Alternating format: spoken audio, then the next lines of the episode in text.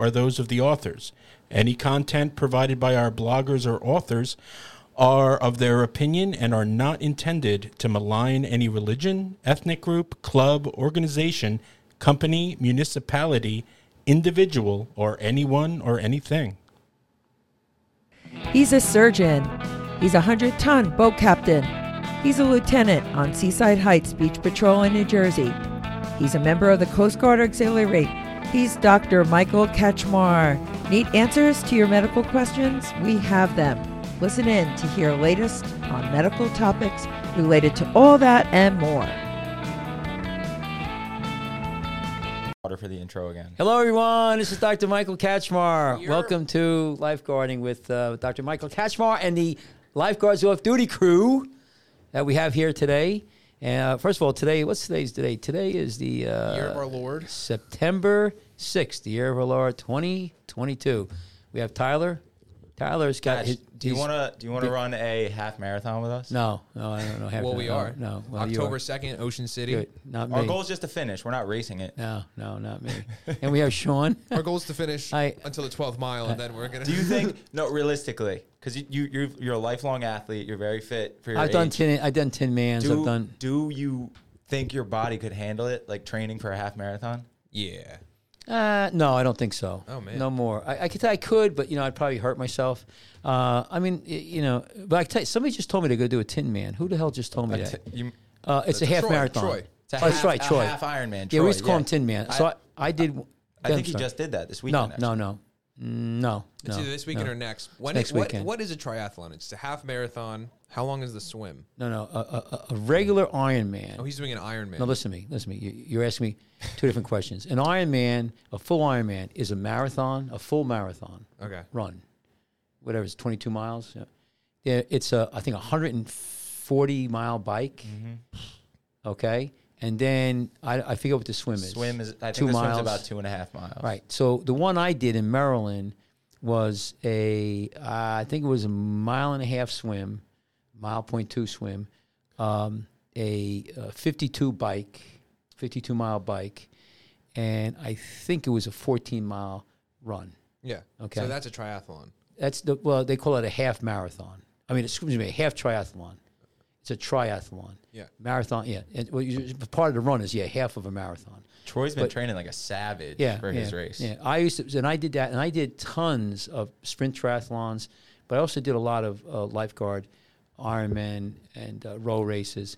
But anyway, We're- no, what's we're- the question? We're running, why why we're you're running asking me? our, though? uh, we're running the half marathon with Jesse. And how do you feel about like a like a two thirty guy running a half marathon? You think he's Oh gonna yeah. be okay? No, listen, half marathon's no big deal. I, I used to run. You know, Joe and I, when we were training, we do ten mile run all the time. yeah, but so it's a fourteen. You guys, mile. your heaviest might have weighed two hundred. yeah. Uh, um. No way, catch ever weighed two hundred. Yeah, I'm talking about Joe. No. But like Jesse might weigh like two thirty, maybe. Yeah, I don't wanna- I, I don't I, wanna- I don't. I don't think there'd be a problem. I mean, As- as a long as you train. doctor- No, as long as you train. See, here's the thing: you have to train, and like you know the guys who break the, co- the bricks with their hand and they go, yeah, the karate guys. Oh, yeah. and they crack the bricks. If you do that right now, even though if you have the strength, you'll break your bones. What happens is they, they over time they they keep doing it gradually more and more, and their bones get stronger and stronger and stronger. It's not that they're they're so strong that you know, they they could br- break the brick, Do you think I understand? could? Do you think I could run a half marathon without training if I slapped on a pair of those short, shore shoes? No, I don't think so. I don't think so. No, but you you know you have to train, and no what, for me. okay, okay. So, what are some of as like as a foot doctor? What are some of the common injuries you've seen when you get in someone who trains like that for marathons and Well, they those, like, get super endurance stress fractures. Stress fractures the biggest thing. I had one girl; she was a high level athlete, and she was getting heel pain. She went to one doctor. He shot her up with a steroid. Thought it was a, you know, plantar fasciitis heel spur. I saw her. I told her back off. She didn't, and she was doing a, uh, uh, you know, marathon. And at the end, like the last mile, her heel just cracked, and she had to have it I can't you know. imagine how painful that. Yeah, How do yeah. you how do you deal with something like that? Eh, you know, listen. A lot of times when you have injuries, you don't feel anymore. I when I, I did my training at Temple Sports Medicine Center, and we, there's a famous picture that they had up there. I don't know if they even have it anymore. I don't even know if it's there. And it was this football player on the field. He just sustained a compound fracture. In other words, he broke his uh, uh, uh, um, uh, tibia, and it was like popping through the skin. But he's just sitting there, like just like nothing. You go into this post trauma shock. You don't even feel it. I've broken. So sometimes I've it's not broken that this hand. I broke this wrist yeah, and a bone in my hand. One, Yeah. one- the first one was playing soccer. yeah, I it was I was playing at Fort Dix in a Thanksgiving tournament, and the- like at the beginning of the season, the fields there are like beautiful, but Mm-hmm. by Thanksgiving they're completely torn to shit.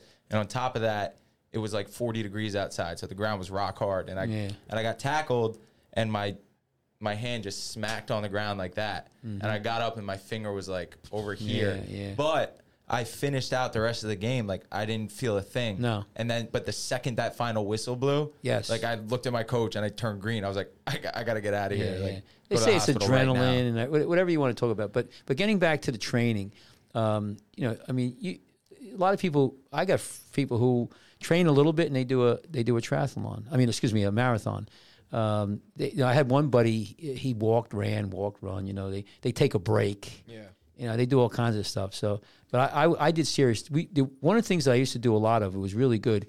It was up in Long Branch before Long Branch. Um, you know, they built all of those uh, hotels. I mean, uh, the bar and restaurant up there. It used to be a boardwalk, and um, they had a thing called a sprint triathlon, and it was at a Sandy Hook. Um, or no, it was at a, um, a, a Seven Presidents Park, which is just below Sandy Hook. So Seven Presidents Park in New Jersey, and you would do a about a 500, uh, 500 yard swim, maybe a little bit longer. Come out of the water.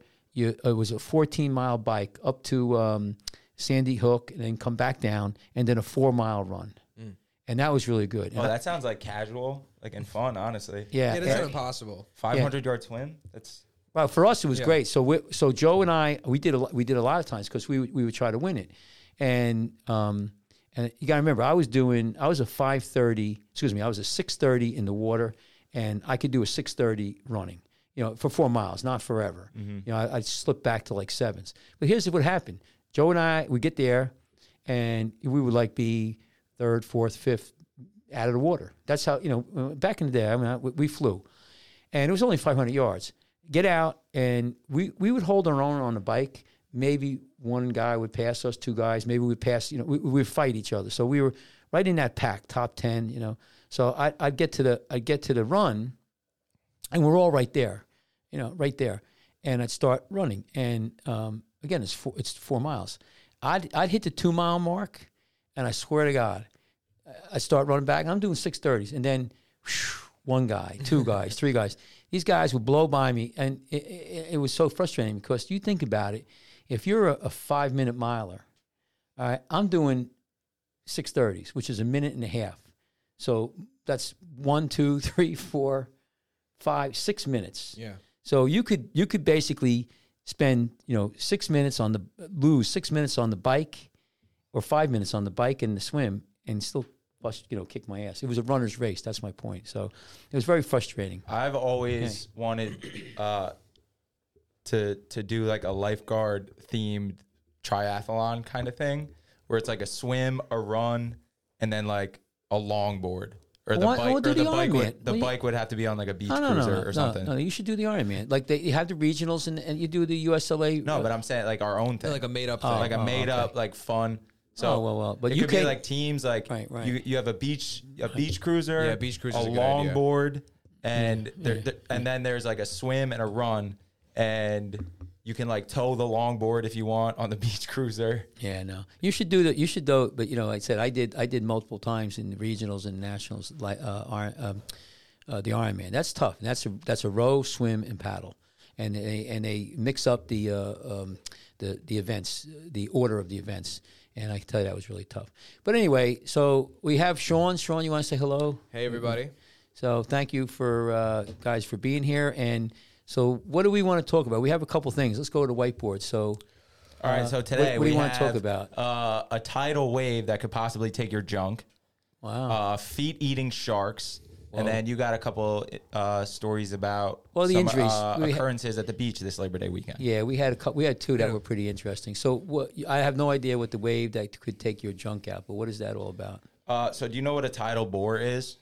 A title board. Title bore. Bore. B-O-R-E. B-O-R. No, no, I don't think. I'm So familiar with it's that. uh, I've actually talked about it um, when I brought up that Weird Waves show. I've brought it up a couple times, but basically what it is, it's it's a a tidal swell that comes in um, on s- in certain situations where a river mouth meets the open ocean. okay. And but the ri- it, there's very specific requirements. Like the river mouth needs to be very shallow and generally wide. well, it could So be like an inlet too. so- an inlet. Yeah, but it has to be shallow enough for it to turn into a wave. so Oh, basically, what happens yeah. is the the tide starts pushing into the river Yeah. and actually reverses the flow. Oh, yeah. and creates a, a- like a surfable wave. Oh yeah, you got that right. You got that in Barnegat Inlet. It shoals out there. A lot of places like that. But go Yeah, ahead. so yeah, there, yeah, so yeah. there's like there's like over there's about 110 of these tidal bores in the world, but uh, I was like looking today and I found this one in Am- in the uh, Amazon. Yeah, Cash, these aren't like little jetty waves. Like these go on forever. Like during the whole Yeah, I, river. I, I know what you're saying. They they propagate really. Yeah, it's more So than just. yeah, so what's right, interesting right. about these is you can ride them for the, like the record on this one in the Amazon that we're going to talk about is like Right. 7.5 miles. Yeah, listen, That's mute, crazy. Just make sure you mute it. By the way. yeah, we know. No, I'm, yeah, I know. They're already muted. Oh, good. Okay. We were here for like an hour before you got here. Yeah, we get we, just so people know you get in trouble. You play a video and there's any music whatsoever. They get you rid know, of it. They have you know they have like the Margo Largo. We'll have FBI raid here. Mar-a-Lago. they come in here like they. It's hurricane season. Yeah. So So, this- this, you're gonna show one? Yeah. So this one that we're looking at right here, I just got some pictures, but like look at this look at this barrel. Oh, I'm gonna uh, screen share this. Hold on. Yeah, you can see that's a river. Look how dirty the water is. Ugh, Yeah. Where did it go? that's pretty. So you got um, these are all Amazon. Uh, let's see. Have you guys I seen those? what happened. I am- had a screen share set up. I don't know what happened. Have you guys okay, seen those dolphin Amazon dolphins? oh pink yeah, ones? yeah, yeah, yeah, Yeah. the ugly. Like they're like ugly though. There might Yeah, they are. They're like they're pretty weird looking. So you Uh, can't okay, get. so can, can we get? Is that This tr- barrel right here, this it's like look at that. Imagine surfing that. Yeah. So this is this is from uh, the Por. This is a hard word to pronounce. The Pororoca, which is which is this. Uh, it's the bore wave that enters the Amazon, and it actually like once it goes in because the Amazon like spreads out so much, it goes up a whole bunch of the different uh, what are they called tributaries. Yeah. So you can surf it in like a lot of different different spots, which is really cool. But uh, the word poro roca comes from the indigenous Tupi word, uh, also pororoca, which means great roar. So the reason they call it that is because you can hear this wave coming from like 30 miles away. And, or for 30 minutes before it actually Right, comes. right, right. And they actually even say that you can, uh, the waves are rideable 100 miles offshore. Wow. Can you Yeah. can you switch it where it, you're the small and they're the big? You know what I'm saying? See how it is. co- You know how to do that or no? I, that, Okay. Just thought you'd have to hit. Yeah. yeah, we're fine. We're All right. fine. So it, yeah, it goes that far inland. That's pretty wild. Yeah, so you, uh, actually, and the first, I just picked this up in my notes. I completely forgot. But the first person to record this one in Amazonia that we're talking about was Jacques Cousteau. Really. Actually, yeah. The guy. Yeah, he has a he has a film called The Journey of a Thousand Rivers. I'm sure he killed a lot of uh, animal life. I bet he did. while filming that. One, one of my buddies goes to the uh, he he uh, kite surfs or wind surfs, and he goes to the Columbia River, and evidently, you know, the, the tide goes one way, the wind goes the other way, and uh, I don't know if they're riding waves. But they are riding waves, but I don't know if it's the same thing in the Columbia River. But yeah, that's pretty neat. Yeah, so I'm Seven reading an article wave. about this, and uh, this this guy Matt Warshaw, War, Warshaw, yeah, and he's the author of the Encyclopedia of Surfing, uh, was talking about the dangers associated with surfing this wave. And Why? he- What's kind of dangerous? so he's really? taught. Well, for one, these tidal bores, these tidal bores, they're very destructive to the nature or on the riverbanks. Oh, okay. So what happens? It's it's this aggressive flow of water. You know, these we're looking at like ten foot waves here, Hmm. and what happens? You have all types of sediment getting churned up. That's why it's like the color of chocolate milk. Mm-hmm, You have giant tree trunks getting swirled around on the riverbanks, and on top of that, you have all the stuff that lives in the river, uh, alligators, piranhas, and he talks about this tiny spindly fish that if you go into the river and you pee, it will swim up your urethra and its fins are so have so many tiny little spikes that you can't get it out, and sometimes the only solution is amputation. Wow. So it's absolutely don't pee in the it's water, then. absolutely necessary that you wear a wetsuit while you're Mm. while you're surfing this wave. So, but like the other, you know, you talk. There's the alligators and the a- anacondas. They actually follow. Crocodiles. They follow the flow of this wave, knowing that there's going to be a lot of right. stuff to snatch up and eat. Yeah, like surfers. Yeah, I'm sure they've gotten uh, one or two. For sure. But uh yeah, so there's a whole bunch of different ones around the world that are really famous. One in the Trent River in England. They're all, they all have kind of like interesting names. Is there too. anything in the United States other than you know? Uh yeah, there's one uh the Cook Inlet in the US actually. And the Where's same that? the Where's same And where kind is of the thing Cook Inlet? Inlet? uh Alaska. So you So- definitely need a wetsuit.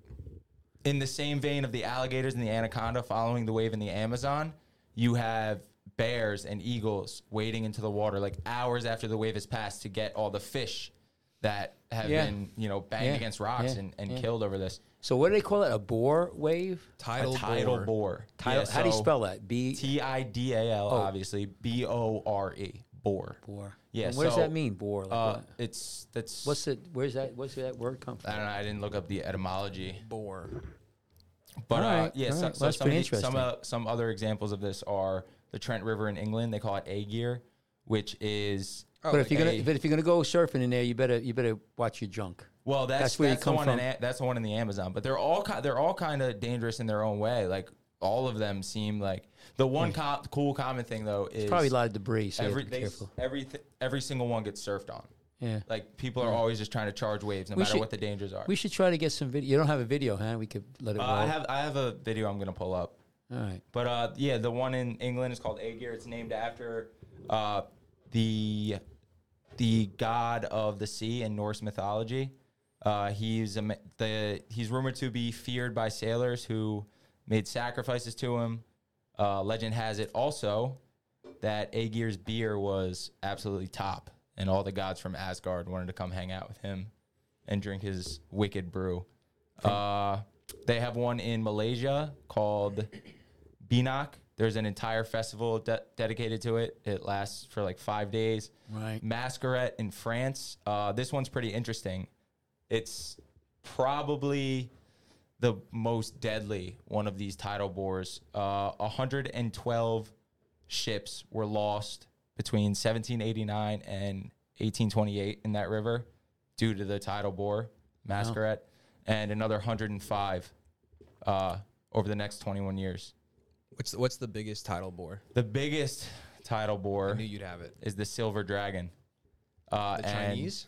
Yeah, Catch that's, more so I have a video of the silver dragon. The wave. Chinese are beating us. Yeah, let me see. And I want to see it. everything. I want to see it. He keeps on going. I want to see. I want to see it. I want So- to check it out. Oh, Kachmar's really interested. There we Yeah, go. I want to see it. Uh, yeah, Guys, so the it's the biggest Chinese one in got the a- world. Can you make it? bigger Can you than make it bigger so people? yeah, can yeah, see it? Yeah, yeah, we got it. Um, so what's interesting about the silver dragon is that oh Jesus, what have I done? I don't know how to do this right now, Catch. People are just gonna have to deal. You can see it full screen. Uh, Red Bull has a surfing event there every year, and it's been documented as far back as three thousand years. The Silver Dragon? Yeah, so here's a video of someone surfing it right here. I've Catch. definitely seen videos of this. That's good. You can see it down on the bottom. Make it full screen too. It'll be huge on the little screen. So There like, look at this perfect. lady just absolutely, and she's on a longboard, which is dope. But they're in like the, I think it's the Hangzhou River. Is that what it's called? Yeah, That's probably like really gross water. No. for sure. All that smog. Whoa! Look at that boat going through. Yeah. Wow.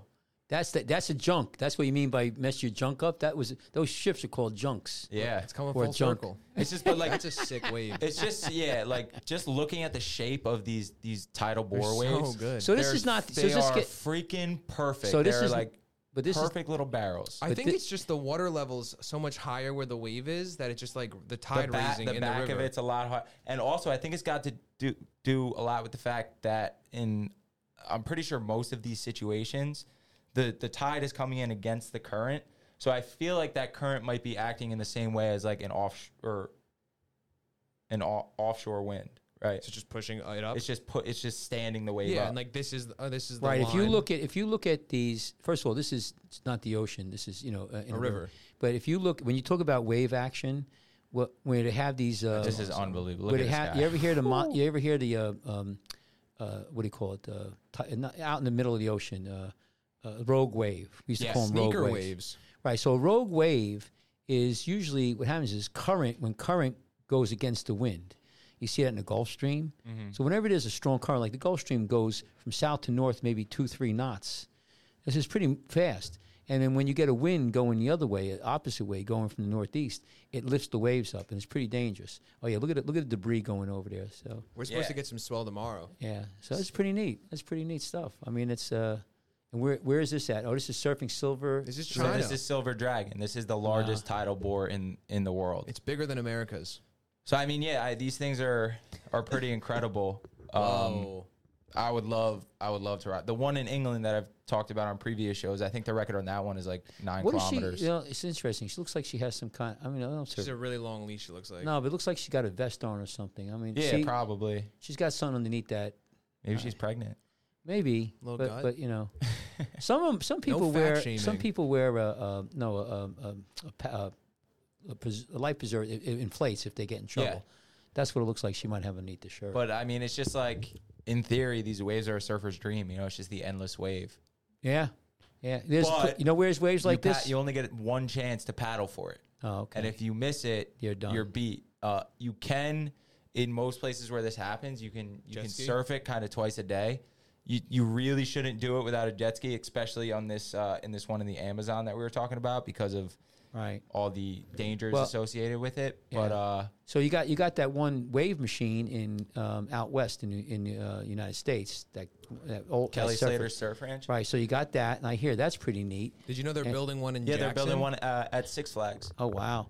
And uh, and then the other thing um, is there's places you know if you watch the movie The Endless Summer. Have you guys ever watched that movie? The Yeah. Endless Oh, Summer? God, yeah. Okay, yeah, I figured. That well, show- that uh, movie Saint is Francis, awesome. Saint Francis, it, they have they have the same kind of thing. Or, or South Africa, the waves are just going forever and ever and ever. It's the longest ride you could get. The only thing you have to worry about is sharks there.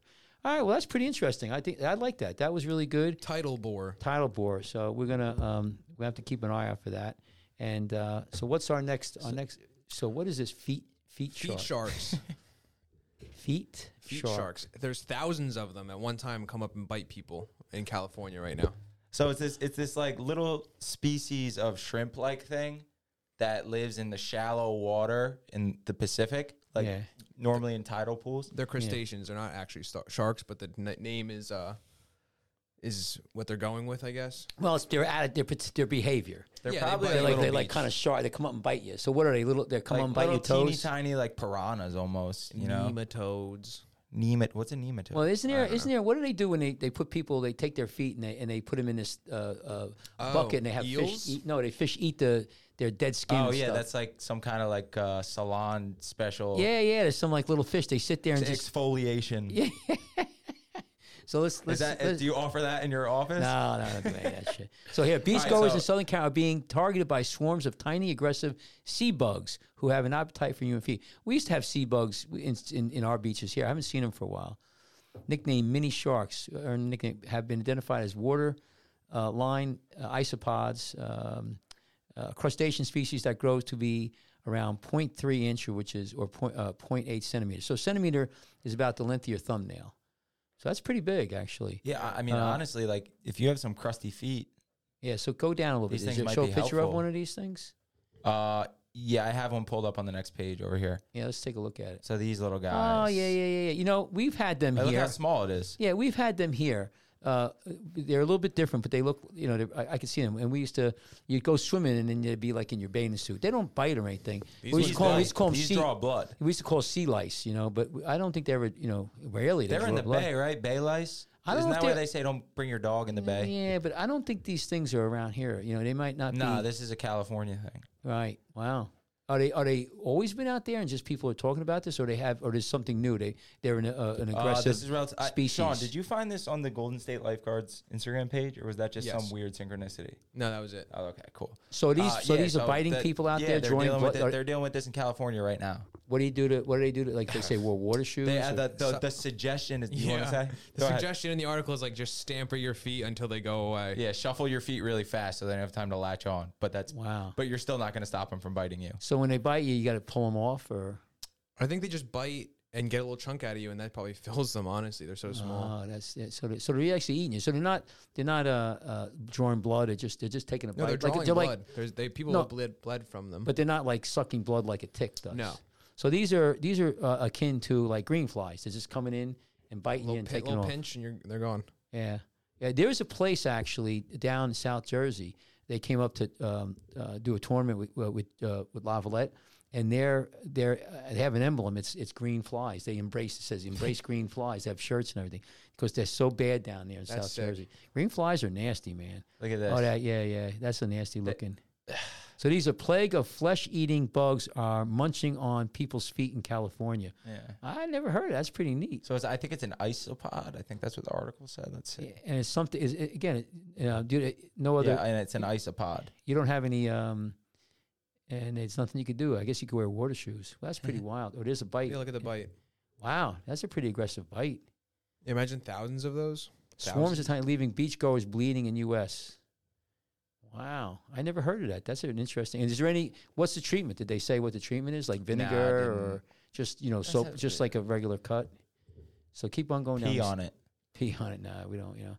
So para, let me see. Touch and those attacked note the painful fade. So here, people attacked by the isopods describe the bite as being painful and surprising, noting how the bugs look like uh, look uh, uh, a group of tiny piranhas have attacked their feet and ankles. Those attacked noted that the pain faded about fifteen to twenty minutes. That's a long time. that What pain. would you rather square off with? Uh, a school of like 50 piranhas or a great, great white shark?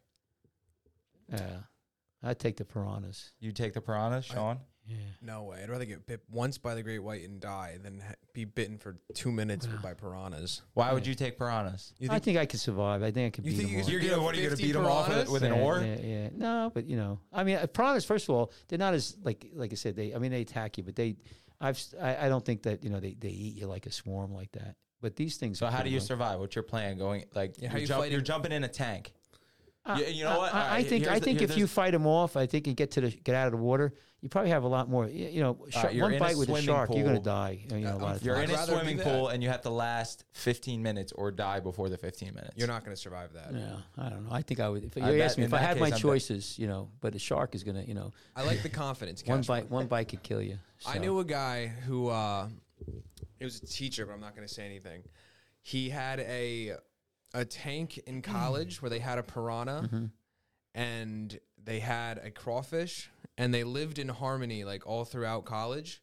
But uh, you know, as as the years go on and you get bored, and it's your fourth or fifth year depending, they uh they figured out a way to get the piranha angry at the crawfish and made them uh, fight. And I think the crawfish beat the single piranha. And crawfishes aren't go. that big. Piranha's not that big either. What's that shrimp that like punches? Oh, I don't know. You've, have you heard I about know that? about that. David It can, it can like it can like punch through a piece of glass or something.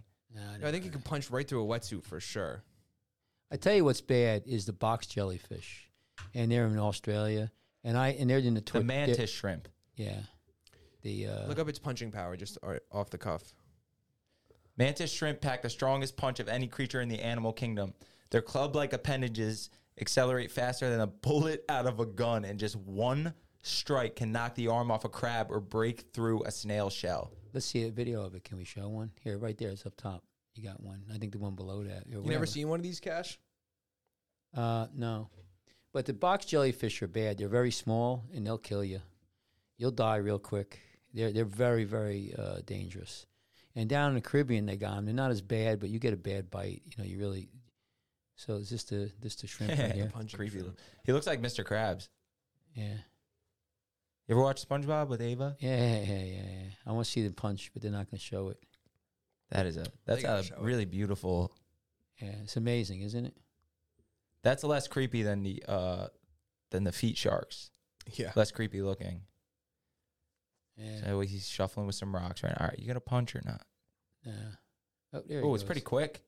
Hey, he's pretty big too, actually. Well, if he can punch hard, he's got a. That's a big. That's a big. Uh, look at the size of that thing. That's big. I can see it. It's got a lot of. He's got a lot of weight behind him if he punches. It's like a like an armored Yeah. worm. I've never seen. What part of the world are they? Uh, Let's see. I've never seen them around here. So it's a punch. So it's called a, uh punch. No. That's pretty interesting. Where's Manus? mantis shrimp. yeah, it's not called a punching shrimp. Where is the mantis shrimp?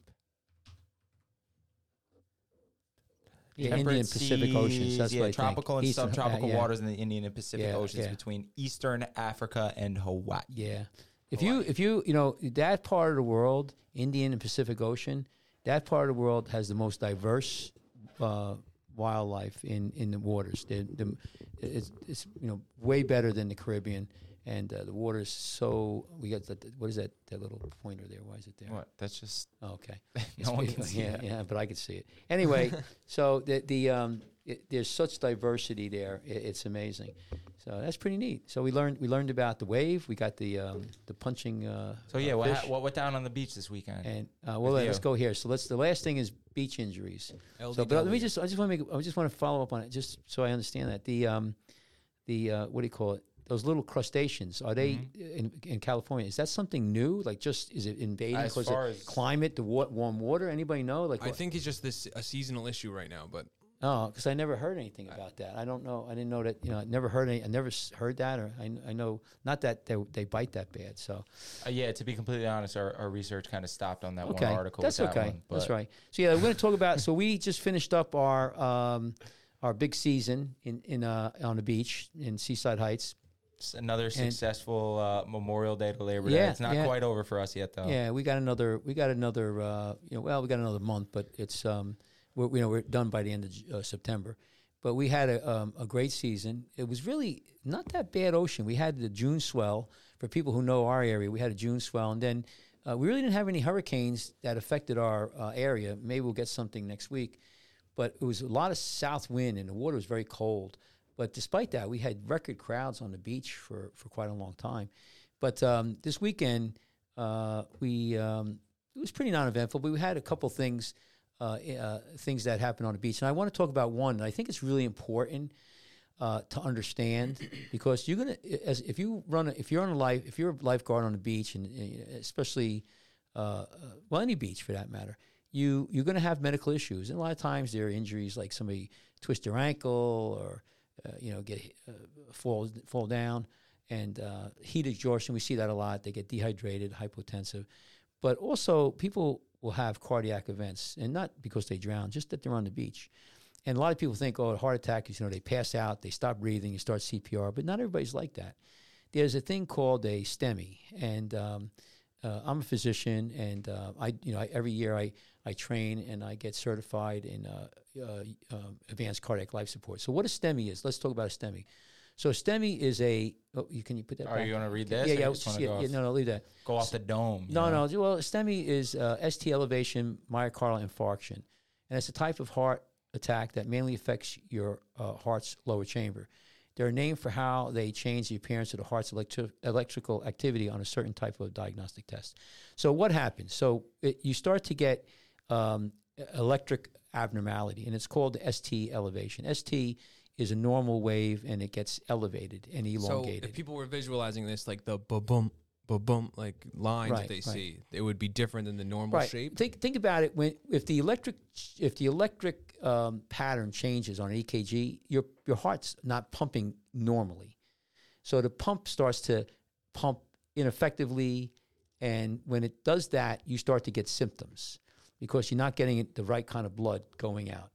You get uh, nauseous, you could throw up, you could pass out, you could get chest pain. Is there some of the, do they go through some of the sy- symptoms? You know, the way you diagnose is is is you do an EKG and you also do cardiac enzymes. But can you go with uh, symptoms uh, of, of this? This is important for us to know because you're going to see this on the beach and you could get confused and and and really, you know, here it is. So shortness of breath, fatigue, fatigue. Let me stop here. This is very important. Shortness of breath. This individual had shortness of breath. Okay. Fatigue. That's what he's saying. At the third time, and I'll tell you, third time he went down, he said, I'm really tired. I feel tired. I feel tired. Dizziness and lightheaded. Yes. Cold sweat. Yes. Nausea and vomiting.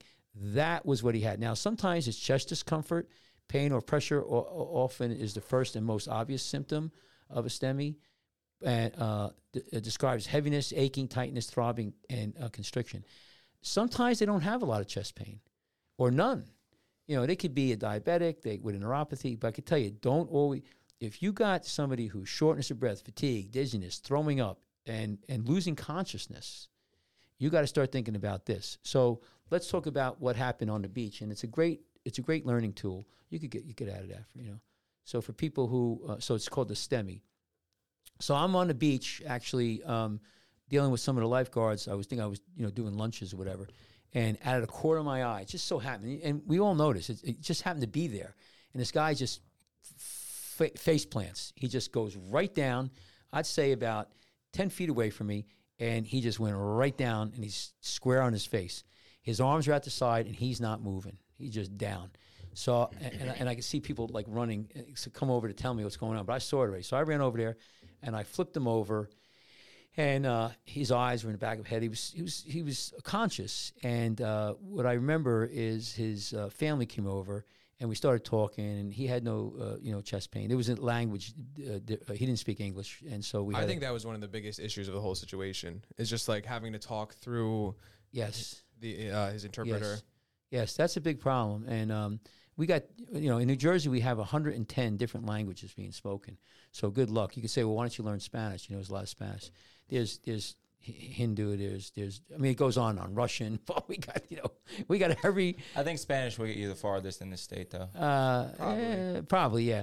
So, I, you know, that's why I'd like to have our, our phone down there. You could do a translation. But the problem is the guy was, you know, out of, out of, uh, Isn't, he was it, isn't that semi-conscious. incredible? Like not to like go too far into a sidebar, but when you let's say even when you were in like grad school, like s- the the type of technology, like you can speak into your phone. Even ten years ago. Even ten years ago, like when you were younger, like you. The, the idea that you can speak into a phone and then automatically it will speak out in another language, like I tell you, there's a, there's a Star Trek um, initial Star Trek uh, you know movie uh, film um, shows you know, and there's one where an alien OG or next generation? no regular Star Trek the initial one, but there's a Patrick one, Stewart. No, no, right? no, no, No? no, no, No, that's no. uh, Captain Kirk. Uh, Cap- what's uh, his name? Shatner. Shatner, right? Yeah. So there's one talk about Legend. what we're talking about. There's one show where uh, uh, somebody from the future comes in and, and they're uh, trying to stop a, a, a space sh- uh rocket that's going to be sh- shot off and they're going to save the world. And what he does is he actually dictates, and then as he as he talks, the, the machine prints out the, the writing of what he said, right?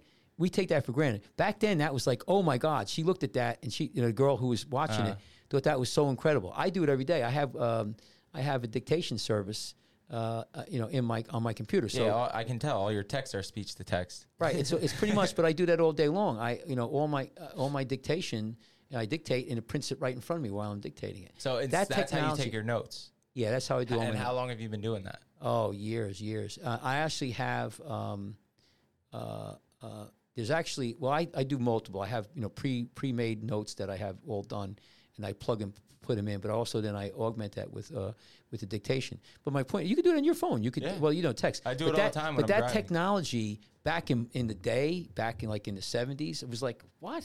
No, that was space. Nobody even thought that could be possible. And you know, you got to remember, you use typewriters. And uh, so we, uh, that's called Dragon. The one company we use is called Dragon. It's That was like good. the original. I remember seeing an infomercial for that when I was in yeah. like sophomore year of high school. I was like, Yeah, this is yeah. the coolest So- shit ever. So let's go back to so to the guys um, down, and I get him, I get him up, and uh, family's there, and I'm thinking they were telling me that he only ate once that day. So I'm thinking, just like all of us, we've seen this before. Okay, he and he- and we asked how old he was. He's 62, no medical problems supposedly, and figure okay, he didn't eat all day. It wasn't super hot, so I wasn't thinking heat exhaustion because usually you don't see that. I mean, we, listen, I've been here for 30 years. When you get that, it's usually the hot, hot days, uh, muggy. So it didn't look like that. And I will say the individual was very uh, obstinate to any any care, like water, an umbrella. Like yeah, he wanted, yeah, yeah, he just yeah, wanted yeah. none Well, of he was it. doing a re- he was doing a religious fast. Yeah. So that's another whole thing. There's another whole thing. You know, your, your social uh, aspect comes in. But my thought at that point, my ma- mind is that okay, he needs a little food, he needs a little water, and he'll be fine. And and the family and I, you know, I said, okay, that's fine. I, I, I- and so they said we're going to put him on the chair. So it was a chair. They had the chair about uh, 15 feet away. So I said, okay, bring him over to the chair. And then, you know, I was, because we got to keep on going. We got the beach to work with.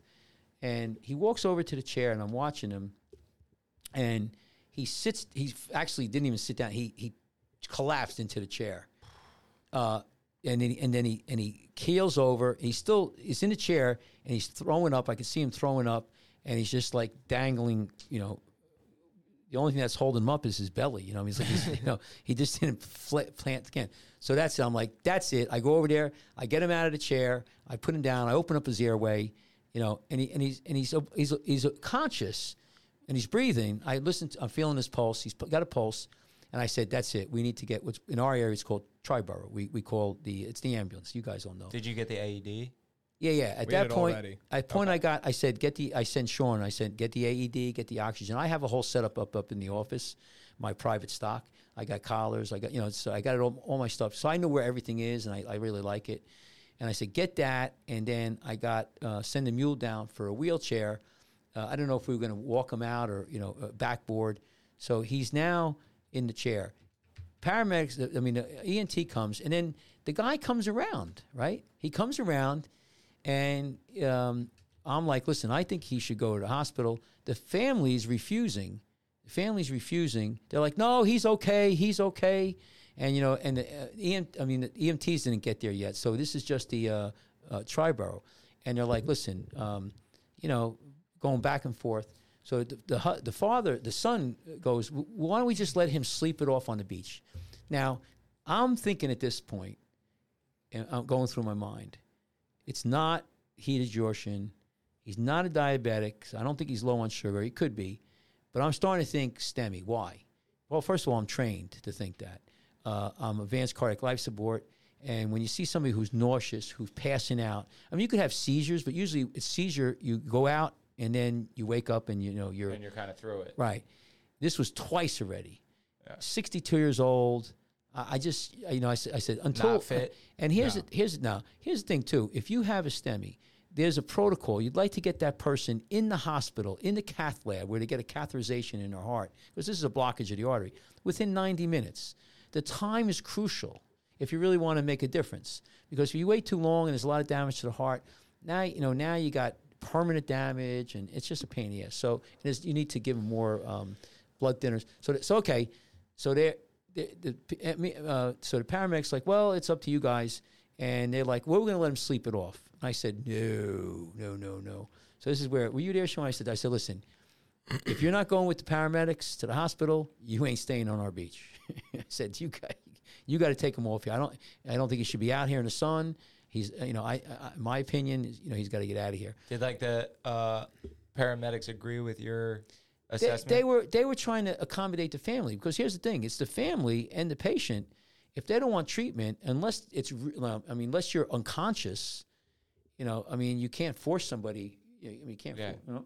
So he begrudgingly says yes, he'll they'll leave the beach. So he says, and I just, as, as a doctor on the beach, I'm like, listen, I, I don't think this environment's good for you. And I, I'm still concerned about something. I said, listen, you got to get him out of here. I'm recommend you take him to the hospital, you know, but that's, you know, that, and they're like, well, and, and everybody was, you know, we were looking at each other, us and, and Triborough, and like, well, you know, can't force the guy to do it. And the guy's like, so I said, we had the wheelchair, and I said, let us wheel you off the beach, okay? Let's, no, no, no, I'm gonna, you know, he's, and now he's looking, he's getting better. He looks he looks yeah pretty okay at this point. Right, right. So he he walks up to the wheelchair, down, and I mean down. Yeah, right again, And- face into the sand. And and you know, uh, eyes in the back of his head. Now he's unconscious. And at that point, I was like, "That's it. He's going." I said, "Get the paramedics here." So make a Do- long. do- does the family still have a choice in a no, at this situation point, they're that? like, "We want him to go to the hospital." but but does They- the family still have a choice? well, he was unconscious. At that point, I want the paramedics. He's unconscious. Yeah, but you- can the can the family refuse the paramedics at that point? Is there is there a certain point No, where like a, well, no. a, a medical professional like you can step in and say no, he has to go to the hospital? Well, listen, if you somebody's have if somebody is not breathing, unless they have a directive, non-resuscitate, and there's a piece of paper. I mean, that's a good question. But we're going to do CPR. I mean, you know, if you got a wound, uh, you know, somebody, you, you know, a umbrella hit you in hit in the neck and you're gushing blood, and you know, somebody says, oh, "I don't want to be treated." You don't need my permission. I don't know. I mean, It's not you know, likely I'm gonna get I mean, permission, I mean, I don't. Here's the thing. Yeah, no. It, and it, makes a good point. You make my opinion at that point. They didn't realize or understand the significance of what was going on with this gentleman. You know, if I think you know, if if we if we said okay, at this point it's a STEMI, and he's got like you know sixty minutes to get to the hospital, or or and he could code any minute. I think they would be very uh, uh, amenable to getting him out of there. The third time he went down, the son, the son-in-law said, "I want him to go." He was never really responsive after the third no, time, too. No, he was done. So so that so then the paramedics came and they did an EKG, and it wasn't a twelve lead, but they did a pretty good one. They put it on the legs and everything, and it was it, you know ST elevation. So that was it. That as far as they're concerned, it's a STEMI. so you were spot on. Yeah, yeah, yeah, yeah. But it's not that. Trust me, it's not that tough. I mean, if you you- that's you know you work in ER, I mean, you train, you see it all the time. It's not that. It's the most common thing anyway. And um, uh, so they treated him. I think they might have given him aspirin or whatever, and they get him out of there. I talked to the ER doc later on, and he had uh, elevated ST waves. He had uh, cardiac enzymes elevated.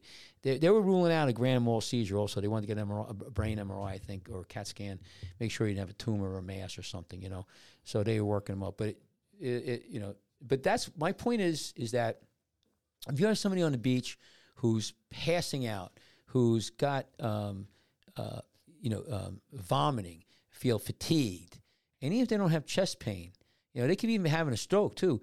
You really got to get them uh, evaluated. And if we let him just sleep it off on the back of the beach, I don't think he would ever go. You know, he, he could have died on us there.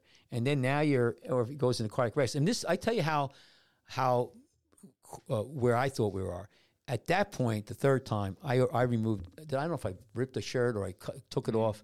Uh, I opened it up. I was getting ready to put a, you know Yeah. the uh, leads on because he was out, and I was just waiting for. He was seizing up, like grabbing his son's arm. I, I've s- I've seen people like that before, and, and in the hospital, and, but they're they're still awake. They're going into this uh, episode, and then they just stop breathing, and they they they you know they start turning gray on you, and it goes and that's it. That, you know, because what happens is the heart is pumping, and this is you're getting these ST waves, and it, so you're getting this elevation, and then you go into uh, what's called tachycardia. What is an ST wave? So th- ST? ST is the it- so if you go back to that picture, when you look at spike? it, yeah, when you look at an AK, AK, EKG, it's right here. There's it. There's a Q wave. There's a T wave, right? It's so that's normal. We we we break up a a uh, EKG into segments. Okay, so there's a Q wave segment, and what happens is there's a certain part of that wave that starts to look abnormal, and what that's the early signs of an ischemic heart where the heart's not pumping correctly. And so you go into you go into uh, what's called V-tach, ventricular tachycardia, and which is a really fast heartbeat, and then you go into AFib, which is uh, atri- uh, excuse me, ventricular uh, fibrillation. So the muscle is just acting like a, bar- a bunch of worms. It's just, Yeah. and you got no blood going. Bad electricity. And so what happens is, so it's not pumping correctly. So your pump stops. You, you don't get blood to the brain. The most important thing is the heart's not getting blood. And so, but when you don't when you don't get blood going to the brain, four minutes, five minutes, six minutes, you're dead. Is it possible for your heart to cramp? Well, that's that's really what's happening here. I mean, it's electrical. Like you know, like si- through say like dehydration. Say you're so dehydrated, yeah, could you get to a point where your heart yeah, cramps? And also, Well- would that be painful? Yeah, yeah. You you got there's a lot of hard things. A lot of people have cardiomyalgias. They their muscles weak. They um, they get um, uh, they have valve problems. Uh, you know, there's there's parts where they said the, va- the the vessels just close up. But this is a an ischemic heart. Most likely they have these people have blocked arteries and they need to get into the cath lab and get it stented. But my I think my whole co- conversation here is that when you have somebody on the beach. And, you know, is this going to happen to a 20, 30 year old? No, most likely not. Could be 40s. I mean, I'm seeing more and more heart attacks or heart, you know, these these STEMIs in people who smoke pot like three, four times a day and they hit their 30s, late 30s, early 40s. And usually have a lot of pain or they feel like they got indigestion, they don't feel good. I mean, there's a lot of different symptoms. The old thing is, you know, left arm pain, uh, feels like an elephant's on your chest. Those are the most common things. But I've seen them where. Did you just say pot causes heart attacks? what we're seeing, I'm not saying pot. Here's the thing: when you smoke, when you smoke marijuana, you got the same carcinogens as you if you if you smoke a cigarette. And what the literature is starting to show is that these people who are who are you know doing chronic chronic smoking of pot three four times a day for years and years and years, it appears again this is you know it appears I, I don't think there's you know I haven't seen the literature yet to really substantiate it, but I'm I'm watching it is that you've got an increased rate of heart disease and heart st- STEMIs and blockage of your arteries. Now, is there any like specification whether these people are using marijuana with other things that might cause heart Yeah. issues, like tobacco, yeah, yeah, like that- smoking it that- in yeah. a blunt or Yeah, yeah, uh, it's it's a good question. spliff? Yeah, it's a good question. Here's the thing. Like Snoop Dogg. Snoop Right, Dogg right. smokes a, like eighty, literally like eighty blunts a day. Right, right, and you know, guy. and maybe he's had stents put in his heart. We don't know. Yeah. See the picture He'd above be you. someone who's rich enough to hide it. see, see the picture above you. See that picture above you. Let me just, More doctors smoke Camels than any other cigarette. Yeah, that's that's from 1946, and they at that time they didn't think it caused cancer. Not only does Uh, are we sh- like, or were they just Oh, no. paying the doctors to say that? A bit of oh no both. no no. Back in those days, did they know it caused problems? Probably not. But I mean, my point is, we don't. We know now that it causes cancer. But what- 46. What, even back then, what doctor would have been like, no, this is definitely good for you? Inhale, like lighting and No, a inhaling. lot of them smoked. A lot. Everybody smoked. Nobody thought it was that bad. It made you feel good. No, no, no. Yeah, a lot of people. Just like marijuana. You know, how many you know, years ago, it was, oh, it's safe and everything. It- back in the day, cigarettes were, if you look at the old movies, everybody smokes. Uh, they used to hand them out. It, nobody really thought that they were that dangerous. Really, they didn't. They didn't. I'm, I'm just telling you what it is. Now, I mean, not, it was like there was it battles. was huge in the bars, even up until like two, three Yeah, years yeah, ago. Yeah, you got to remember. Then they started coming out with the Juuls, but like people, uh, every bar you went to, people are everywhere smoking cigarettes as recently as like two years ago. So I mean, they still do, but not as much anymore. They, cigarettes, you know where it all started in in the United States in the colonies. It, tobacco was Yeah. a the Indians grew it, and um, and tobacco was a big product. It, it went to Europe, and that was a drug of choice back in the day. And you know, you you you It was also a bit of a status symbol. yeah, and people would sniff it, but it was it was a rush. You get a high from it. Yeah, know? I was uh I was listening to uh the the podcast uh, the Pirate History podcast. Yeah.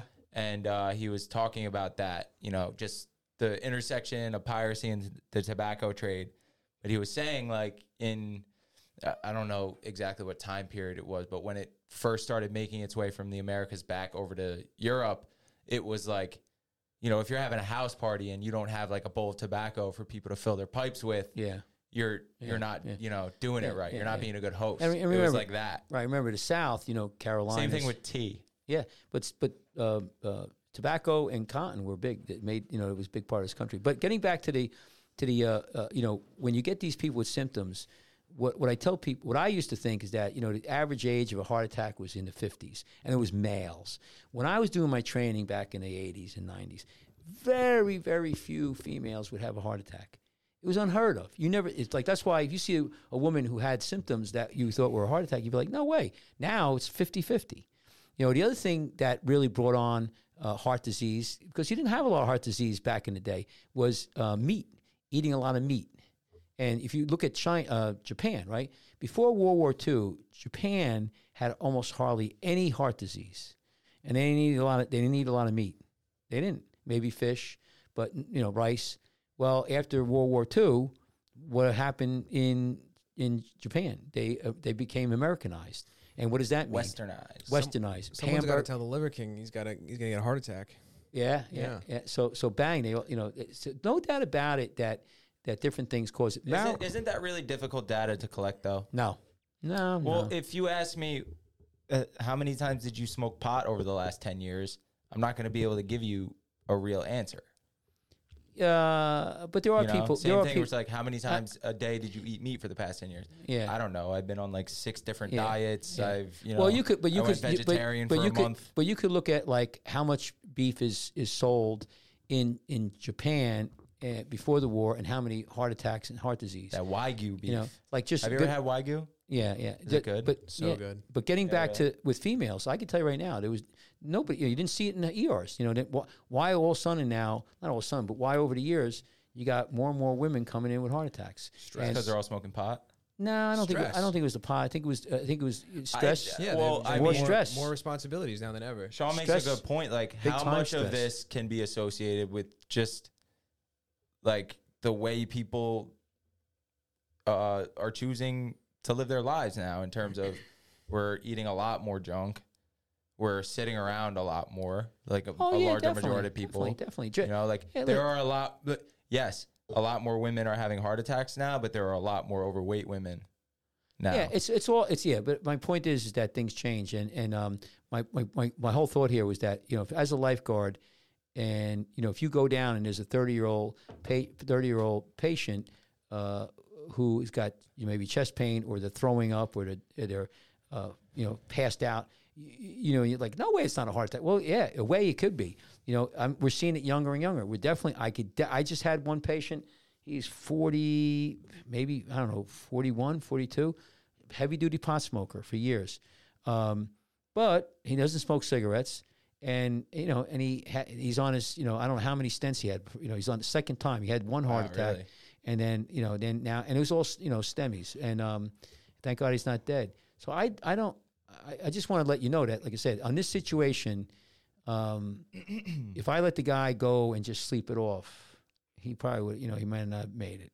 And uh, so I think you have to have a high alert. I think everybody who is working on uh, in the- in the um, in as a lifeguard, especially the p- paramedics or EMTs, they'll know about this. They're trained. Every Yeah. when you do advanced cardiac life support, so we run a code, and you know when you do the training, you got to know how to you know look at an EKG, interpret what it is, if it's AFib or you know, a, a STEMI, and you got to know how to handle it and what kind of medications and and how to treat it. And um, so you learn that, and and and, and, and it could be, and there's other arrhythmias. Now, the one that I did on the boardwalk, uh, what was that three, four years ago, where I gave her three shocks, and she lived. She probably had some kind of arrhythmia. Now, was it was it this?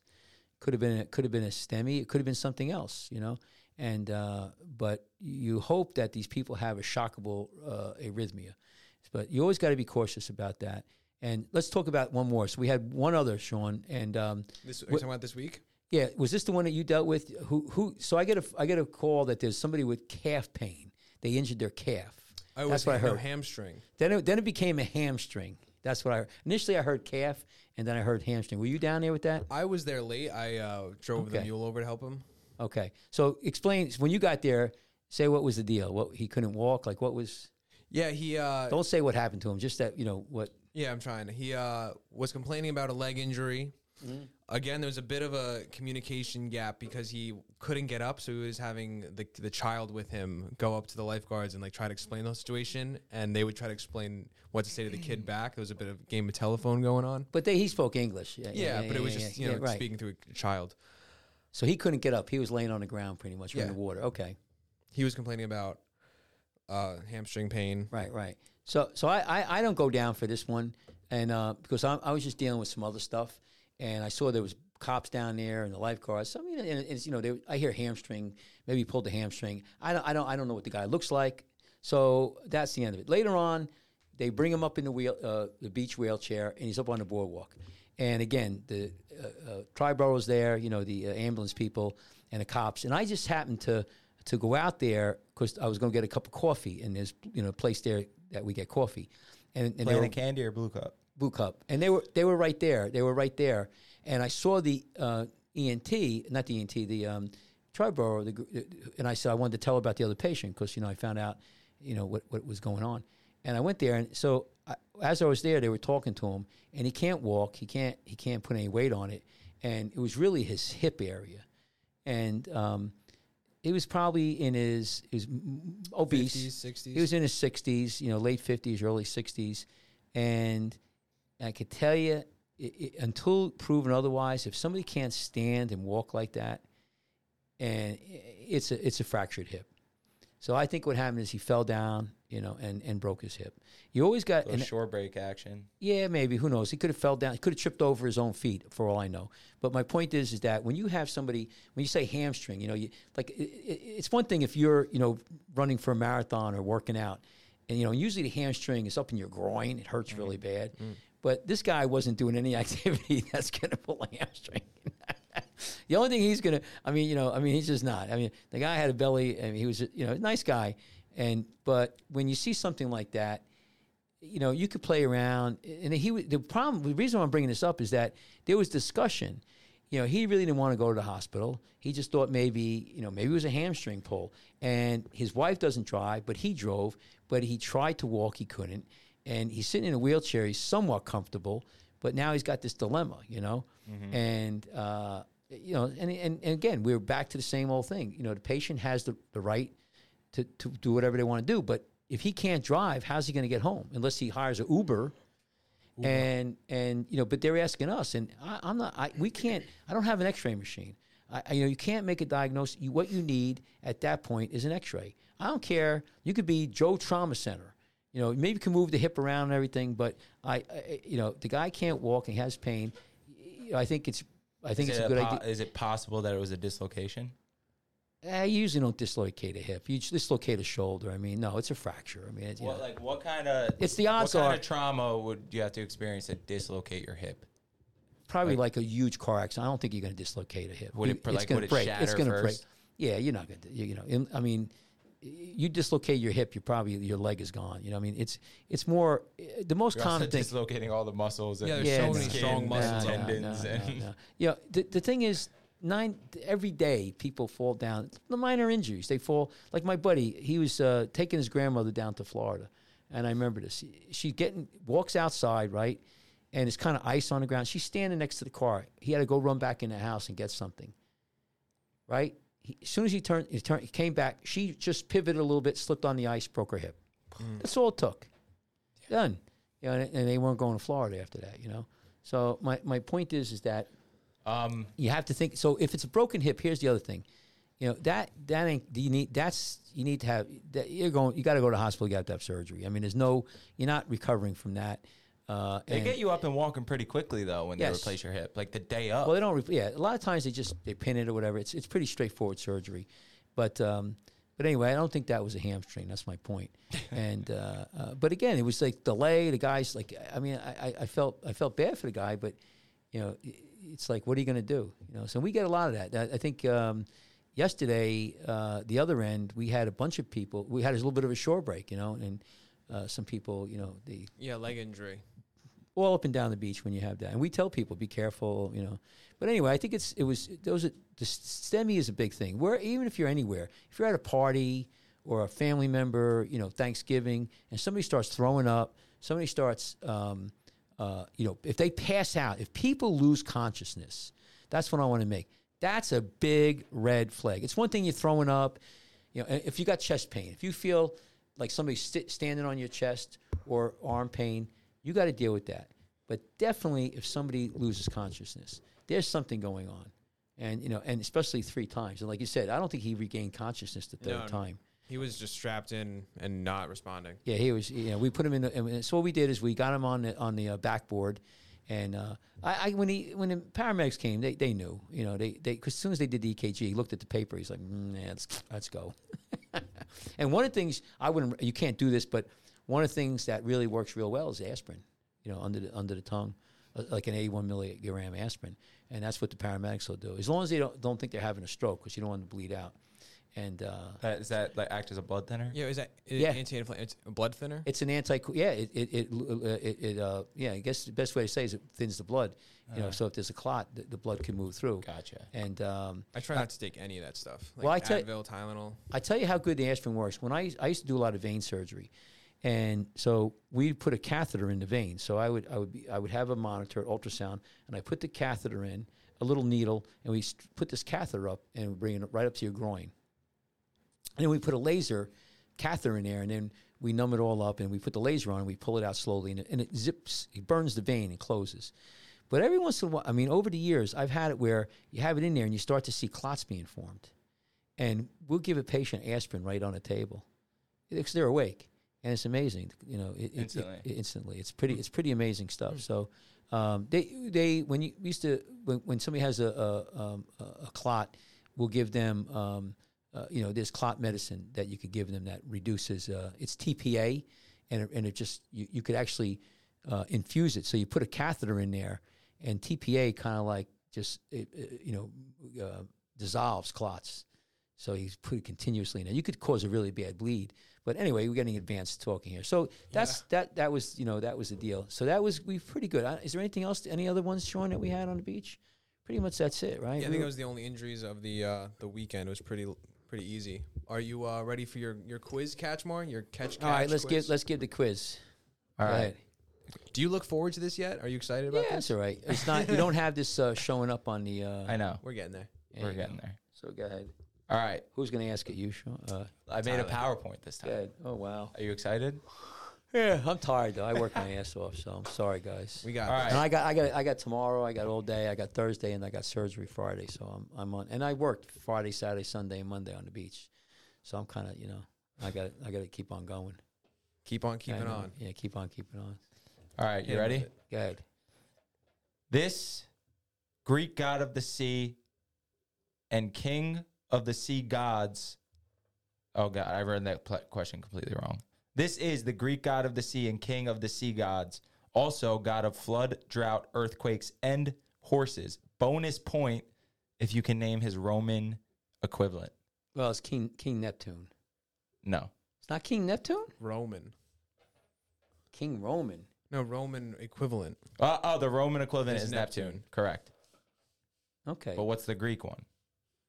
Uh, hang on. Uh, let me get so Roman Greek. Um, not Atlantis. Um, Brother of Zeus. yeah, it'll come to me. Oh, it's right on the tip of my tongue. It's a famous movie Uh, na- uh, where a ship named after it sinks, named after him sinks. not the Titanic. No. No, Titanic. not oh Titanic. my kidding. uh, let me see. Uh, people are probably like, what? Is it? Let me see. It's uh, Greek. Greek. Greek. What's a Greek name? And uh, Hades, Zeus, and it's not Olympus. Mm-mm. no. And uh, so, so I said, I, s- uh, uh, I don't know. Let's not keep the people waiting. What? What is it? Poseidon. Ah, Poseidon events, right? You the knew ship. that, Cash. Yeah, the Uh, Poseidon. Poseidon is most recognizable for his distinct look. Right. Uh, he's often portrayed as an older man with a long gray hair and Right. beard, As as, Right. most gods seem to be. As most gods seem to be. Oh, is Uh, the trident he carries also very Right. recognizable. Why does Poseidon have to be a guy, Tyler? That's, That's all the way it you is, know. he, he's Yeah, married. Uh, I didn't think to write down his wife's name. I should have. Uh, he's been depicted in countless movies and television shows and popular characters such as Aquaman, King Triton, who actually I learned after writing that question is actually Triton is Poseidon's son, right. And here, here's the thing. and uh, Rick Sanchez from Rick and Morty's arch nemesis, Mr. Nimbus, and here's a nice picture of him for you, Catch. Oh my god, Mr. That's, Nimbus. that's not even like that's that's gross.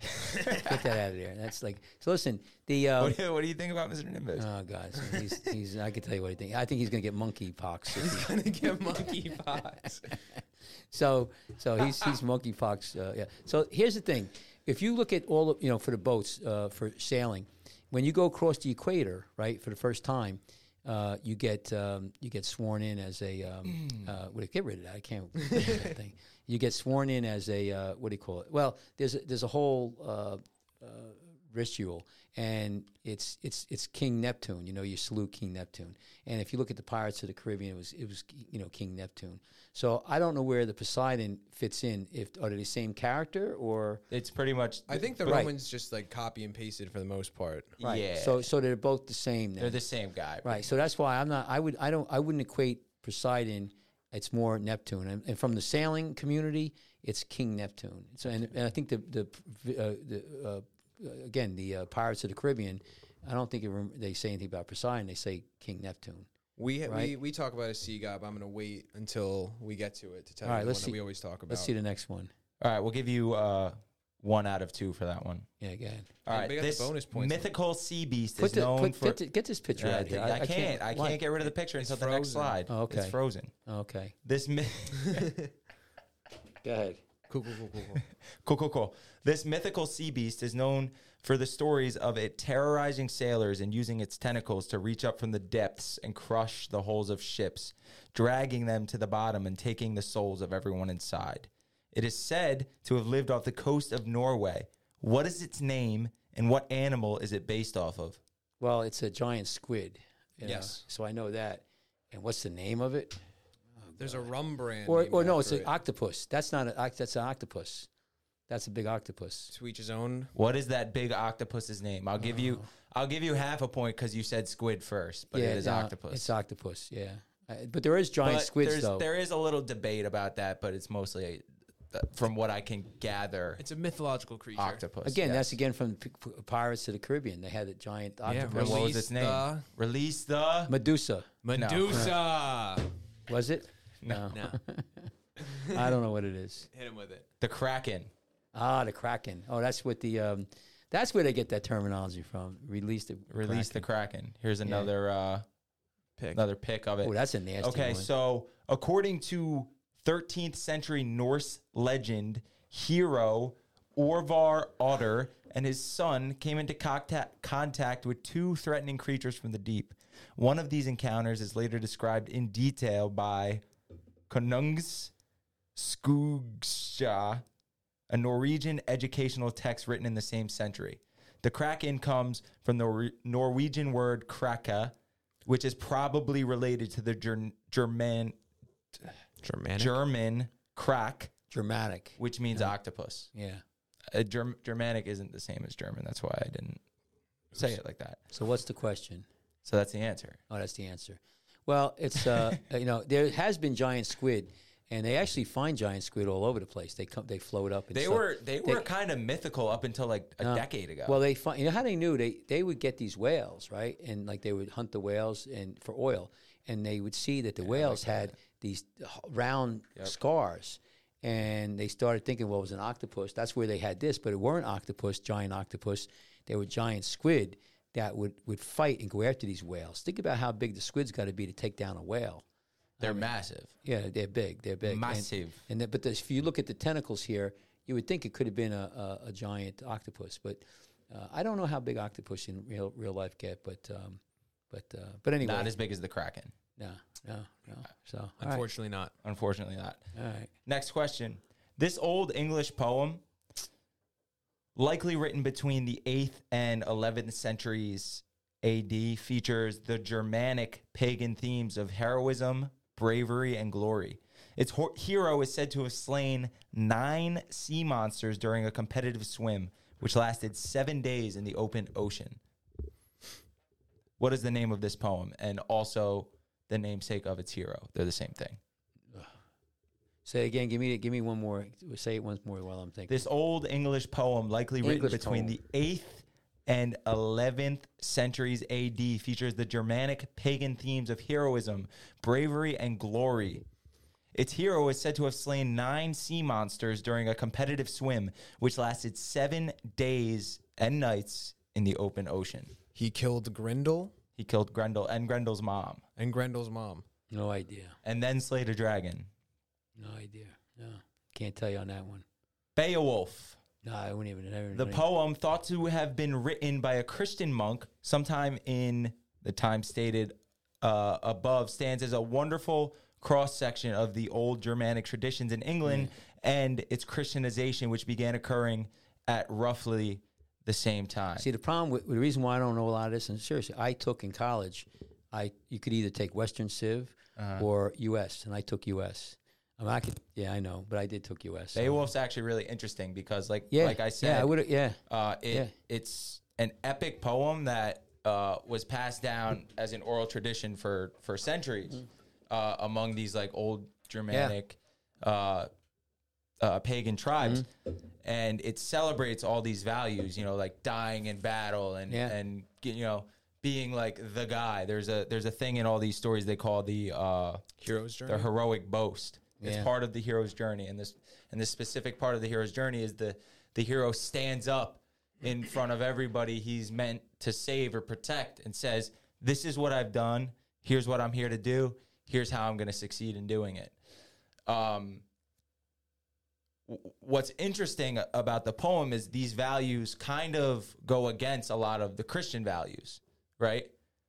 But for whatever reason, this Christian monk in around Right, the seventh right. century felt compelled to record this poem. Yeah. Now, when you read the poem, though, it's absolutely riddled with references to a singular Christian God. Now remember, these people were pagans; they were polytheistic. Right, right, Actually, what's interesting is the word pagan was introduced by Roman Catholics to describe these people, and it, basically means redneck. That's how they were. They, they weren't. Yeah. It's not a word that actually describes the religion. Now you hear like neo paganism and paganism to describe these polytheistic belief systems, but in reality, the word pagan originally was um, derogatory. It, it meant you're you're a redneck. These because they all lived out in the countryside. Um, so it's really interesting when you you kind of look at the poem and the values that originally this, which is it was really like a song Yeah, right? yeah, yeah. Well, I could give you a little. that, that it represents right. and hold it up against the Catholic values, which are almost opposite, or the Christian values, which are almost opposite. And then you see this written version of this epic poem that has all these Right, Christian right, references right. within it. And you start to think, like, why did this monk write this? Why did he write it in this way? My theory, actually, which I argued in my uh, my thesis for my bachelor's, was that this all during the time that this poem was written, that the Christianization of Europe was happening. What was also a, a key factor in this scenario is the fact that nobody knew how to write. There was no like organized communication in that sense, right? It was all the, the in most cases the priest had the information. Right. pr- the priest They- was they're able to read and write to- and They're Pat- they're the ones who know how to read and write. So there are the my argument is that there's like a whole bunch of different reasons involving the Christianization of these people Yeah. that this poem would have been written and shared in this way, including taking uh, a story that all these these tribes people were very familiar with and using it to familiarize them with the ideas of Christianity. Yeah, and I'll make another point because I studied. Uh, one of the things I did is I studied uh, comparative religion, so I could give you some, uh, you know, insight here. And you did, you know, you did a lot of studying. The the problem, there's not a problem, but you got to remember too is that you have the Old Testament and New Testament, and a lot of times they they they don't say they counteract each other or contradict each other, but you know, in the Old Testament, God is very, you know, he's can be mean, and the New Testament, God's a little bit, you know, nicer. And uh, so no, yeah, I know. And and and if you if you look at you know you go I think a lot of times too during uh, uh, you know uh, after uh, you know two thousand years ago after Christ died, you know the there were still people following the Old Testament and people who came out of the Old Testament, the Jews who turned into Christians, they still had a lot of the values. In fact, uh, you know I'm a Christian. We still follow Passover. Know, we, we do we follow a lot of the Old Testament. We listen to the Old Testament. We read the Old Testament, and uh, and, it, and it, you could kind of get you know conflicting. I mean, you know, talk about turn the other cheek, but then you know, an eye for an eye, tooth for a tooth. I mean, how do you how do you reconcile that? You know, I mean, the Old Testament is an eye for an eye, tooth for a tooth. You you know, so that means you basically cut my eye out. I'm going to cut your eye out. But then you know, Christ says turn the other cheek. So there, there, there, there's there's that, and then you know, like you said, there's uh, language uh, barriers, and unfortunately too, the church uh, over the years, especially um, the Christian church, the Catholic church, and, and then the Protestant, they, you know, they they were very corrupt. They you know they did a lot of they, they you know for power and and so they wrote their own rules. I mean, you could go into the whole crazy stuff about that, but that's an interesting thing. So I, I couldn't. That's why I had no idea about that that poem or anything like that. But Yeah, I want to give you a little insight like why it- it, it's skewed a little bit. What is this here? What is that? Um, this is just a um, the poem. yeah, it's a it's a sliver of it. it is long. sliver. It's very Yeah. long. Yeah. Um, but yeah, and you know, uh, this kind of theory I just gave you guys, I only in my research, uh, I researched this for months, and I only found one academic paper that floated like the same idea. So wait, and few, you think that this pr- the monk that wrote this, that wrote Beowulf, was trying to inspire people to do what? Not qu- to do so. what? He, in my opinion, he wrote it sort of as a tool to aid in the Christianization of England, to take a story that all of these tribes people were very familiar with and use it to introduce them to the ideas of Christianity while also kind of like tongue in cheek shitting on their religion.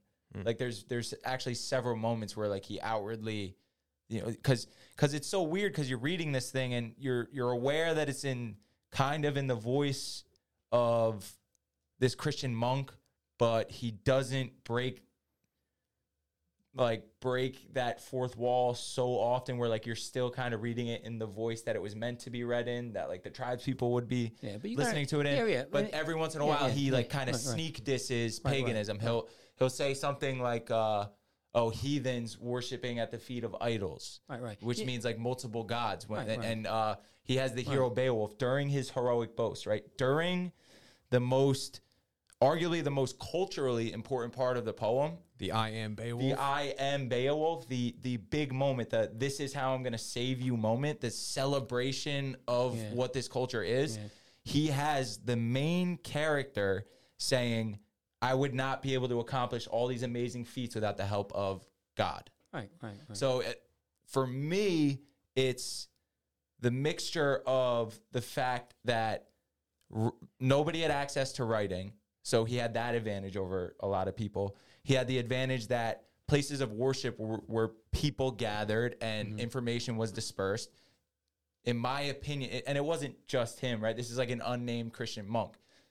For me, this was a move by the Catholic Church to man- manipulate Well, information, yeah, yeah, yeah, yeah. manipulate a story a little all- bit it's- it's- listen, to so- get people on their right, side. Right, right. You got to remember, you know, the, the, the, you had you had the uh, Greeks, um, you know, uh, go against the Catholic Church. You had uh, Martin And I keep Luther. saying the Catholic Church, but I, I Well, it's, just different. You got Christian. Christian. yeah. but, yeah, you got to remember, back in the day, Christianity was a church. You know, that's Mm-hmm. it, it- you know, and um, and as far as you know, uh, people going off the rails, off the track. You know, I mean, look at look at Moses. You know, he goes up to the mountain to get the Ten Commandments. He comes down there. They they you know got all their gold together, and they're idolizing a, a, a cow or something, a golden cow. you know, I think the point here is that you know, it's interesting you bring this up, but as far as you know, Christianity, and I don't want to get into a whole you know political thing here, and, and but you, you you know, if you go back and look, there's there's always uh, you know inconsistencies. Different people have different takes on on how it was written, and you know, you uh, uh, we could spend. I mean, there's scholars out there who know way more than I do, and I and all I know is this: is that is if you you know you got the two testaments, old and new, and if you believe in in in in, in God and you believe in that, you you know you try to follow the Bible as best you can, and people argue about it all the time. What what his motive was and why people write things, I wouldn't look into it too much. You know, sometimes who knows what he what pressures he had on him. But I think that it's not a it's it's a it's a very common thing to if you want to get a point across, you're trying to sell something Well, that you put it in people's uh, they can understand it. Here's my thing with this particular poem is that if he just wanted to share it because he thought it was cool, like why treat it in the way that he did? Why Uh, you know why have the hero referencing his god instead of the hero's own gods? Eh, who knows? He's You writing know? from like a per- first person perspective. Like he's, like, Right, you know, that's just how he thinks. So he's Right. writing himself as the hero. Right. But it's he's not writing him. He's writing Beowulf as the hero, and he's still including Yeah, all of but, these. you know, if you're all writing- of these other pagan, uh, they call it honor culture. He's still including all those values, but also every once in a while, Yeah, but George R. R. Martin said that Tyrion Lannister is his favorite Game of Thrones character, and that's because he's one of the most likable characters.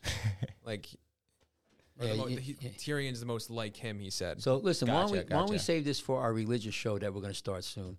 We could talk about all things. the about- ocean We is will. my Uh, religion. okay. Kachmar. Okay. So what's is, is, there any, is there any mythology more? Is there any more quizzes? The the, so I'm getting ready to pack it in here. That's it. the ocean, the beach is my church, Oh, and the ocean Get rid of Odin this. is my put, pastor. Put, put my put my. Get rid of Odin this is our god. no, we way, have one Kachmar. more. Okay, he said it was okay. Give me the one more. Oh, no, the on. this is in beach is my church. The ocean, my pastor. All right, go ahead. So give me the one more. You like that? Uh, I'm fading, so come on. And I want to make sure we make an announcement. Oh, before This We're gonna have a show literary monster of cosmic origins first appeared in an H.P. Lovecraft story. Is hum is it is humanoid looking with squid-like tentacles on its face. H.P. Lovecraft. H.P. Lovecraft. Uh, I have no idea. Um, who? Give me some more hints. I don't think you would know it if you don't That's know. just his re- that's really it. No, I have no idea. Cthulhu. Have you heard No. of Cthulhu? He's like the god of gods, according to H.P. or Lovecraftian. The No. Call of Cthulhu was a short story first published by Lovecraft in the pulp magazine Weird Tales in 1928. This was the first story in which Lovecraft expanded on his ideas regarding what he referred to as the Great Old Ones, a group of cosmic deities who once ruled the earth. Most of Lovecraft's works highlighted the insignificance of humanity in the larger cosmic scheme of things. His genre seems to be a version of naturalism on steroids, which is the li- uh, uh, naturalism being the li- literary movement where themes of man's insignificance in comparison to nature drive its narrative. Yeah, he's an atheist. He doesn't believe in God. Yeah. That's all. Who does? I do. and if you believe in God and you believe you're an image of God, so then your purpose is is God put you here, and you, I mean you don't know exactly what He put you here for, but if you believe that there is an entity of God and there's a here, hereafter, you do have a purpose, and you do have and and and and you want to uh, and supposedly you know if you want to think about it, if you really want to get into it, is that uh, you know Jesus says t- to get to the Father, you have to accept me. So there is purpose. If you believe, now, if you don't believe in God, and you believe everything is, like you said, Big Bang theory, uh, or, or you know, it's everything's science, then yeah, then then you know, and then and the like the gods, the Romans had the gods, the uh, in, you know, That in itself is a form of uh, of naturalism. You know, it's not necessarily like like not naturalism isn't necessarily saying like I don't believe in like uh, uh, power. a, a, a higher power. It's more like I believe in the power of like the nature of the universe. I believe that that, that I think power, I think I most believe that people's that pow- beliefs are, are similar, more similar than they like to agree. Just the, the words and the I, I the think lexicon yeah, used I I, is uh, a I difference. 100% agree with Sean. My, if- like my God, right? Like I said, like Just because we he's using joking around, different like, words, he still believes that there is a good and bad to, to everything. My God is the universe itself. If we're being serious, I like I worship the ocean, right? But right, right, right. um, but you when don't. I think about uh, an all-being power, Right. I think about just like this, the universe being all-knowing itself. right. So That why? So let me ask you this, and I, and I understand where you come from, but what? what so what's the? Why can't you just take the leap and say there's just one? There's a power. It's a God. Some That's exactly the leap I'm taking. But I'm saying, Well, why don't you just say then? Why don't you believe in Jesus Christ and, and follow the whole thing? Why? Why? Because why? could, why? because why do you get rid of that? I why do you reject that? Because what I because that's like a that's good- no, a that's a that. structure that like Like I what? don't believe like to be necessary to validate my relationship with the universe. well, if you all right. So You okay, know, what are you I- going to say, like- Sean? I don't want to get into uh, you know. Yeah, I don't think we should get into it either. No. but it's like Yeah, it's a not? rigid structure. no, where because people, it's, uh, it's late, Yeah, uh, he's- and well, this is not a religious show. This is lifeguards. Come on. What else? yeah, no, I'm, I'm, I'm. How I'm many more times? How in many the middle times on have you this. sat on the lifeguard stand and talked religion? Yeah, but not until like well, but not on the lifeguard stand number one. And, and you know, I mean, but I, I- you know, I I'll, I don't get heavy duty like you know trying to say I don't. I never ever push the fact whether or not it's there or not. I think the Bible's a great book, whether or not you believe in Jesus Christ or not. But it's got some great stories. What were you going to say, Sean? Sean was going to say something. I, I was if you, if you want to know like why people just should, don't instantly accept the the church is probably because it's so set in ways and No, not the church. Now I'm talking about the Bible. I don't. I don't deal with the Catholic Church. So yeah, so it's it's it's a set of the book. Yeah, and that's what people don't believe. That's It's so loaded to just be making a statement like this. uh, Yeah, remember you're on tape. I know. Yeah, don't, yeah. Um, Each- we're allowed to have our feelings trying and to- I- beliefs. you know, no one's judging here. But we got yeah, and then we'll finish this up. Good. some people don't like to be boxed in like that. Let's go with like if like using that that etymology, like Well, I- maintaining those. Sean's absolutely right. Like people, some people, I mean, There- there's- there's- myself included, don't feel the need for that rigid structure of this is how God works. yeah, and I'll use the word like there is God in Beowulf, even though it's not a religious text.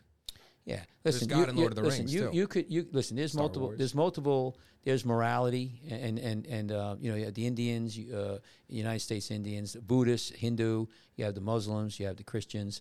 You the Jews. You know, uh, Jewish. There's a lot. There's a lot going on out there. The Tao. As, But- lo- but- as long but- for me, as long as it serves right, right, positivity, Right, right, right, right, right. So I, I, I never, you know, I, I, I went to a Catholic school. I studied comparative religion, and I'll leave it at this: I, you believe what you want to believe, and and I don't have any problems, um, you know. Uh, but just remember, uh, that where where it, it be, I don't say come, becomes dangerous, but where there is a conflict that's coming out. You want to talk about politics, and this country was founded, whether or not for for you know you you you think it's a great idea or it was founded. The founding fathers built this on Christian, Judeo, Jewish Christian beliefs. Judeo-Christian. Right. And if you look at our money, it says, in God we trust. We talk about, you know, God bless America. So you know, and and I and maybe it becomes a cliche, but our our values, especially our Constitution, you know, and it says all men are created equal, endowed by the Creator with inalienable rights. So if you want to deviate and say there is no creator, then do you have inalienable rights? The Second Amendment, you know, says that you have, or, you have the, uh, you know, um, Fourteenth Amendment. Uh, the government should not infringe on life, liberty, and pursuit of property. You have to. So, my getting about this whole religious thing is that this country is based in that, and uh, whether or not you believe it or not, that's fine. The question is, you know, where do you, if you if you have some entity you want to call it universe, you call it Jesus Christ, you call it Muhammad, Schmerp. you, you, Smurp, whatever you want to call, it. and uh, but there are people who downright just don't believe in anything.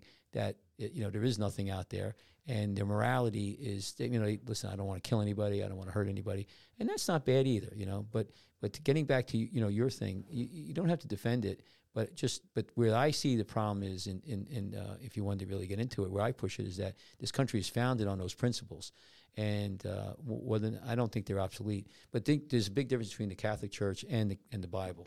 So- That I'll give you. and uh, you know, anyway, that listen, let's we got off crazy today. today. I We want can. yeah. We So went. listen, I want to make a point here. We have uh, we might be having a guest Friday, and uh, we're gonna and I think we're gonna strictly talk about lifeguarding that day. and um, That's boring. yeah, no, it's not. This guy is um, he's a lifeguard. He, he worked in Lavalette, uh, and he worked down in he works down in uh, um, uh, Florida. I think he's in Clearwater. And um, he uh, did you do any research on him? Uh, our, our guest that's Not coming? yet.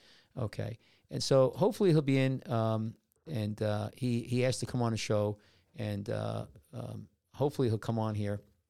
And so we're gonna have hopefully we'll have a special show Friday. I don't know if you uh, maybe early, Sean, if you can make it. Yeah, I can make it. That'd be good. Anything else? So uh, Like, subscribe, put on notifications, follow. right, and I love the uh, yeah. Those things were tough questions this day. You know, at least I, I, I was close to one. And uh, thank you, Sean. No problem. And uh, uh, it was it was a great show. I, I think that uh, the lifeguarding now we've got another week or another month and uh, uh, or another three weeks and we're done. It was a great season, and uh, we had uh, I think Fourth of July weekend. Uh, I was told that the numbers came back. We had about uh, fifty thousand people, forty to fifty thousand people. Sheesh. So I don't know if that was the three days or you know or or uh, I don't think it was the one day. I think we you know days we had like fifteen thousand, but it was a total. It was I think they say between forty and fifty thousand people. That's Yeah, but they get those numbers the same way they get like pay per view numbers for a. no, they they well what they did. I tell you exactly what they Like, did. ah, They this family, there were like No, probably no. three kids. no, what they did. I tell you exactly what they do. They took the uh, amount of bands that were sold. They took um, the families uh, and how many you know the average, and they did it by and they gave them two children each, and then the season. I mean, they're pretty accurate on it. They you know you, you know yeah is it is it one hundred percent? But um, you know there's there's big numbers out there. If you just go by the ba- the bands, the badges, it was probably you know thirty thousand. You know, so it's it's up there. Anyway, we had a good summer. And uh, hopefully we'll finish up, uh, you know, and everything will be fine. Anything else, Tyler? You want to say? Uh, like Sean said, like, subscribe. LG.association on Instagram.